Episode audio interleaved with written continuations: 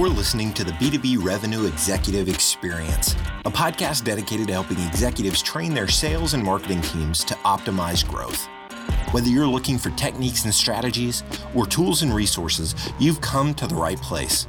Let's accelerate your growth in three, two, one. Welcome, everyone, to the B2B Revenue Executive Experience. I'm your host, Chad Sanderson. Today, we're talking about how leveraging a consistent sales process and framework throughout times of rapid growth helps to create enterprise value. And we're going to focus on how to do this while acquiring companies as a growth strategy. To help us, we have with us Justin Hartanov, Chief Commercial Officer of Syndigo, who has weathered, been involved in, and exceeded with, now brace yourselves, over 33 acquisitions in the past 13 years. Justin, thank you so much for taking time and welcome to the show. Thanks, Chad. Look forward to chatting today. All right. So before we jump into the topic, we always like to ask a question so our audience can get to know you a little bit better. And we like to know, you know, everybody has a work persona and a digital persona and all that happy stuff, but would love to know something you're passionate about that those that only know you from that work persona might be surprised to learn about you. That's a good question. Well, everybody knows I'm a huge sports uh, uh, advocate and love my Chicago Cubs. Played baseball in college, so that one would be too easy. Um, but I think uh, the number one thing also, which has also really kind of come to fruition over the last 12 months during COVID, is that I have become an avid chef. So, wow. uh, in terms of something to get my mind off the day in day out business, and since we've uh, obviously been at home here in Chicago a lot more frequently than expected, gotten to uh, not only kind of weekly full meal planning, uh, but trying some uh, trying some unique things.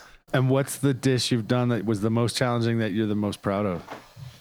Oh gosh. Um, so there's one dish from uh, when in my previous career when I was running Asia Pac out of Chicago. I used to spend time in Sydney and Hong Kong and, and Singapore, and there is this unreal uh, Asian dish at uh, this unreal. There's one in San Francisco, another one down in Sydney that just is top notch. But in terms of the mix and trying to get the sauce with the cornstarch and everything else, it's just something you got to be watching uh, nonstop. So I can't be checking my email while uh, while I'm cooking that one. love it. Love it. All right. So 33 acquisitions in 13 years. I mean, that almost in my head, having been through acquisitions and knowing how much time it takes and, and the change that happens as a result of it, um, amazing accomplishment. But 30,000 foot view, help the audience understand how this, how that happened. Yeah, yeah. So you know, I've been through kind of four different private equity transactions, um, two different companies o- over that time frame, and you know, obviously from a private equity realm, you know, there's obviously two ways to achieve the growth: is is organic growth and inorganic growth, and you certainly can't make your numbers with just one. You can't just buy companies and make your growth, and you certainly can't just, you know, organically create new products. So, you know, from a macro level view, the whole idea was both at my previous company and then currently at Syndigo, we saw a huge opportunity in terms of the the space that we played around you know currently product information management and the whole evolution of of e-commerce and and, and the growth that we've seen there. And in order to you know meet our clients needs both retailers and brands from an end-to-end perspective you know we kind of started a strategic plan four years ago and said okay here's what we're going to do from an organic perspective. We think we can go build the best solutions and then hence turn around and, and sell uh, sell those um, the best in the market. But hey there's also some best in breed best in class companies out there who have unique complementary capabilities, which we can again re- achieve the revenue synergies. So, kind of one plus one equals three by bringing them into the fold, kind of ha- helping them work within our, our overall methodology and our go to market approach to get that, you know, 20, 30, 40% growth. Nice. And so anybody who's been through an acquisition knows there's a lot of moving parts with that, right? Especially when you're trying to integrate teams. There's not only the operational side, but the, you know, we're focused on the sales side. What have you found to be the most successful to shorten the amount of time it takes to integrate those teams and get them to maximum productivity? Yeah, I, I, think from my perspective, the number one thing is making sure that everybody has a clear understanding and a clear vision in terms of not only how we're going to go to market and how we are going to engage with our clients and prospects on a go forward basis, but also provide that that transparency and the visibility in terms of what that means for them. So our underlying um, over our uh, overall methodology and approach has been how do we ground everyone in the fundamentals of our value selling methodology, our FMP uh, management process, our field management process, and then also you know how we're going to continue to enable our teams to make sure that not only they understand from a product perspective and a value perspective, you know how to best engage with those prospects and clients, but also making it very clear in terms of what the expectations are. So coming in day one, how do we ensure that we share with them the the, the overall expectations and then help them and enable them and guide them along the way to make them successful uh, after that. And so it sounds like it's creating a culture of, of enablement, accountability, and making sure that they have the, the clear North Star, let's say. So everybody's driving towards the same point. That's a pretty um, lofty goal, but hey, 33 acquisitions in 13 years, you've obviously been very successful with it.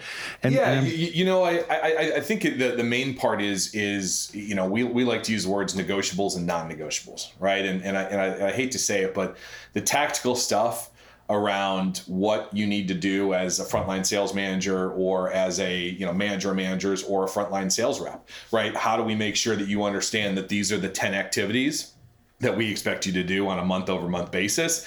Non-negotiable not worth having a debate on that but now let's uh, spend a lot of time, you know, on the negotiables, which is really what is our account strategy? How do you truly do an account plan?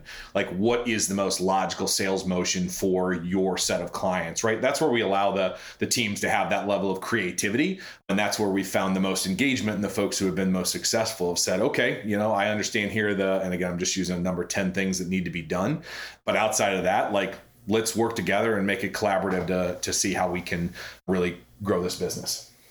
And when you think of, you know, we all know um, that frontline managers, right, play a critical role in making sure that there's a scalability issue or, or should be addressed anyway. And I, I'm curious, do you focus specifically on enabling those managers as they come in, or is there some kind of tactic, you know, having them ghost another um, another manager that's already in, or is there training or conversations that happen? How do you focus on that management layer, middle management layer, to help drive that scalability and integration? Yeah, yeah, good point. You know, again, we've we've encountered multiple different instances. So, you know, sometimes you have you know sales leaders, sales managers who are like, you know what, hey, I was just put in this role to manage five people at a smaller company, and I don't really even like managing. I want to go whale hunting. I want to I want to help. I want I want to be an enterprise contributor, right? I want to have a senior voice at the table. But man, I even though I managed five people at that previous company, I don't need to manage people here, right? Then you come to other folks and you say, and it really is, you know, from from the first 30 days, how do you not only you know connect them kind of a kind of a peer mentor, if you will, but also really making sure that they understand the fundamentals of uh, again our sales methodology with like I said, the three p- the pillars are value selling, commercial tribe, and uh, and our FMP field management process. And you know, again, it's it's not always necessarily the most you know it's not it's not the easiest exercise but you know again when when those folks have the opportunity to not only kind of sit sit next to their peers and understand kind of why we do biweekly forecasting why we do biweekly pipeline why we do field travel you know essentially what that cadence looks like. They're able to to, to really kind of get on board especially once you see the excitement of of the upside potential that that we see from a from a growth standpoint well, and, you know, nobody likes change, right? Nobody wakes up in the morning and says, "Hey, I want catastrophic change in my life today." But you know, so there's gonna be there's gonna be a little bit of fear and uncertainty, right? I think that's just a normal human response. But I would have to assume that with a proven approach and a proven kind of foundation, it hopefully for people that are being acquired and coming into coming into the new company uh, would hopefully reduce the time of uncertainty for them give them something valuable to you know hold on to see the investment that's being made in their success. Do you see that play out over time that fear that fear kind of span reduce over time yeah, yeah. Again, it's back to the the expectation setting, and you know, there's a lot of folks who, you know, both individual reps and, and frontline sales managers who have always wanted to evolve their career. Right? Is is we go back in the day, and I was grew up, uh, cut my chops at corporate executive board. Right? The Gartners of the world, the Salesforces of the world. Folks want to, you know, be able to have that track record on their resume, right? That, that says, okay, you know what? Even if five years from now, I'm not going to be a, um, a, frontline sales manager at Syndigo or a, a, sales rep at Syndigo, I want to be able to go and say, hey, he, here are the fundamentals from a you know sales methodology, sales process, and then ultimately success perspective that I learned here, and that I can go and take elsewhere in my career as I continue to go and evolve. And and, and that's really you know again we we're realistic. We we, we know that you know with the 100 plus reps that, that we have today and the and the 10 plus frontline sales managers we know that you know five years from now it's not realistic that they're all going to be here but we want to provide them that best enablement that best training so in the long term we can be a net promoter of talent. Nice. And, and when we um, when you look back over those 33 acquisitions is there one that you're the most proud of or most impressed with the way it happened that you can talk about? Then I'd be playing favorites, Chad. um, can't do that. Um, yeah, I, I, I, I, won't say it by name, but there is one at Syndigo here um, where the business that we acquired was flat for three years. They were having great gross growth or great bookings experience, but they had a massive churn, kind of leaky bucket syndrome, and and it was because it was the focus and the methodology and the mindset of these reps and these managers was just all about bookings and gross growth. And at the end of the day, we were able to take it was a it, an industry leader in terms of the solution that they were providing, but 3 years of flat growth we've been able to turn that around. And again, it wasn't a $5 million company either. We've been able to generate about 40% growth in the last 24 months. And it really was, you know, you know, from that perspective, there were a couple folks who just decided that it wasn't the right, the right thing for them. But there was a significant amount of reps who um, not only are still with us, um, but also, you know, were with us for, for 18 months and were able to really kind of engage with their new peers, um, engage with their new managers, knowing that obviously they had that kind of best in class solution, but, but b- behind the scenes. So it was really something where that acquisition was all about re- revenue synergies uh, obviously not like cut cost cutting synergies but upside. You know we always think about it from an acquisition perspective. I would try to say 90% of the acquisitions that we look to do are all about revenue synergies. How do i get you know expedited growth based on our current team selling their new solutions and then right. their team selling our solutions and really uh, you know how we get that that upside potential and that is one where single-handedly not only based on the solution but also based on bringing them into kind of the commercial organization um, it really really yielded the benefit and, and, you know I've seen it, that says a lot for the, for the approach right? Because I've seen some companies acquire another and then get bogged down in the integration component of it to the detriment of both entities or even the new combined entity to do it 33 times and generate that type of return. I mean that foundational approach, that consistency of methodology and mindset. I mean that says a lot for for the success and what you're bringing to the table as an individual. But let's talk about Syndigo in general right now, just for the audience, help them understand what Syndigo does. Sure. Yeah. So um, we are a uh, we are a private equity owned company, joint owned by two large PE firms, Summit Partners and the Jordan Company. Um, we play in the product information management um, software space. So essentially, we work with both brands and retailers to connect that ecosystem around consistent transfer of information, whether that be product information, pricing information, et cetera, between brands and their customers, which are obviously the retailers. So, you know, when you go on a target.com or a walmart.com, and you see the uh, you see the Tide bottle up there you know you envision essentially that product detail page above the fold. So right when you click on that page we essentially syndicate the content. We've got the pipes into 1500 global retailers. And essentially we syndicate that content. So when you click on that that tide page on walmart.com we're taking the assets from procter and gamble and essentially you know syndicating them real time. So it's up to date packaging information et cetera directly to that retailer. And then if you just think of the other aspects of the product detail page, the weights, the measures, all of that, we can either capture that information ourselves or we can take it from the um, from other supply chain data sources that again they they have internally as well. GDSN is the name of it. And then also as you uh, as you scroll down on that product page and you see that video around how to get the grass stains out best because of Tide, we also are working with a P&G and a Walmart to syndicate that content. So it's all kind of the pipes and the software and kind of uh, software and data that we're syndicating between brands and retailers. Nice. Huge, huge cost savings, I would assume, for a lot of customers out there. I've been managing massive websites, especially in Amazon. And so when you think about the growth, right? Obviously, acquisition strategy, what has that enabled for Syndigo since you've gotten there? When you think about kind of where it was first day to where you are today, what kind of accomplishments have you seen or, or goals have you seen Syndigo be able to brush by with, especially with two PE firms looking at, at the results? Yeah, yeah. So, so four year, I'm just coming up on my four year anniversary here, and um, you know, I joke and I say I, I, still remember I came in with a CCO title, um, but I only had eight people in my organization. but it was uh, it was aspirational, and now there's 200 plus. But you know, again, it was really, and, and the legacy company was named Gladson, uh, owned by a, pr- a prior PE firm as well. And um, the whole strategy was that there was inefficiencies in terms of how brands would go to market, how, how they essentially have that content at the right place at the right time when the consumer or the distributor, right, it could be a B2B as well, is looking to make that purchase. And we knew even at the time, from a legacy Gladson perspective, we were just a small little slice of that ecosystem.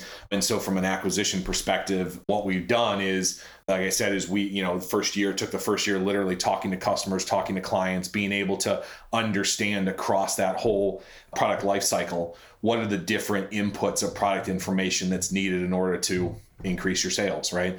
And so that was the journey that we went on. So, you know, 12 acquisitions in now from a Syndigo perspective. It was both either complementary ones or geographical acquisitions as well to really, again, provide our clients who were telling us, hey, I don't want to work with seven different providers for this experience to get my product to market. What I really need is kind of one platform to be able to manage all that. And that's been the acquisition path as well as the, the you know, organic product development that we've put forward.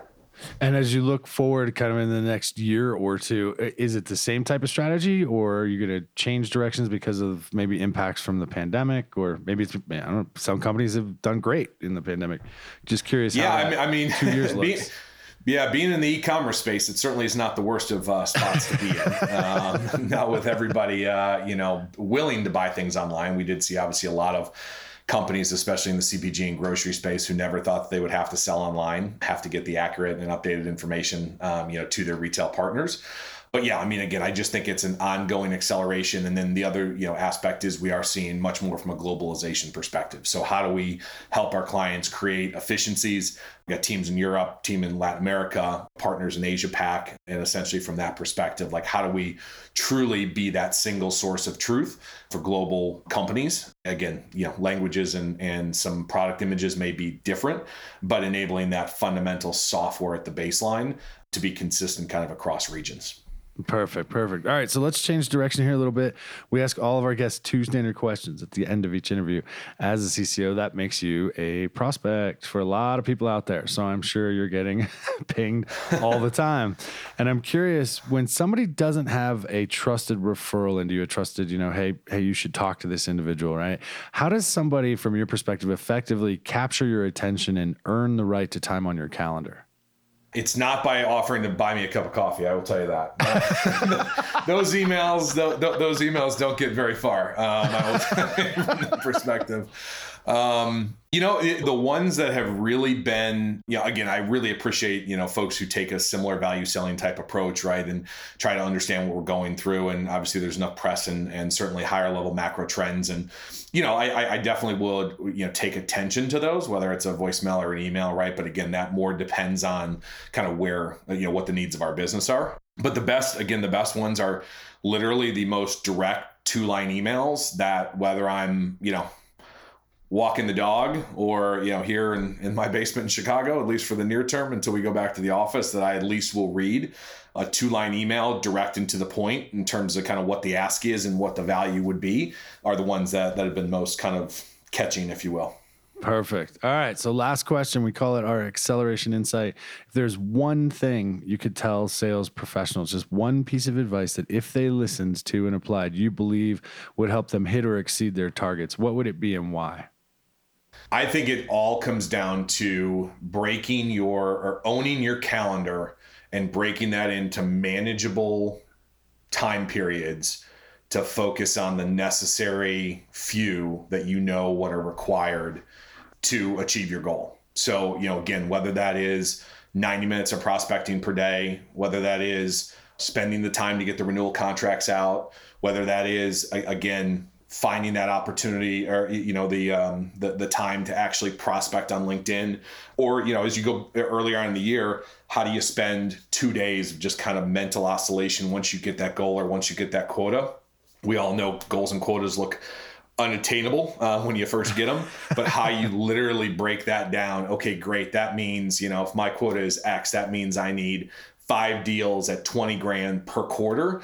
How am I going to go? Oh, and that then that means likely three of those have to be solution A, two have to be solution B. Then how do you manage your calendar accordingly from that? I, I think that's the only way in this day and age where there's so many things that are, you know, it's back to the urgent versus important.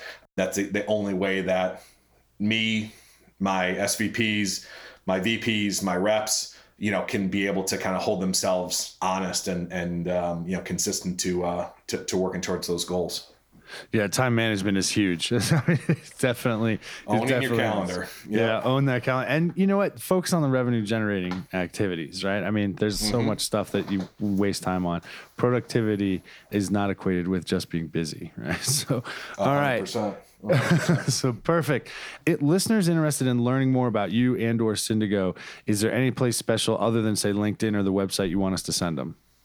LinkedIn works perfectly. My email as well, justin.hartanov at syndigo.com. I am a an email fiend. I will not leave the uh, leave until I've cleaned out my inbox every day. So, uh, so definitely we'll we'll get a response for sure. Awesome. I can't thank you enough for being on the show and taking the time. Great. Thanks, Chad. Appreciate it. All right, everybody, you know the drill. That does it for this episode. Hit b2brevexec.com. Share it with your friends, family, coworkers. Uh, if you like what you hear, leave us a review on iTunes. Till next time, we at Value Selling Associates wish you all nothing but the greatest success. You've been listening to the B2B Revenue Executive Experience. To ensure that you never miss an episode, subscribe to the show in iTunes or your favorite podcast player. Thank you so much for listening. Until next time.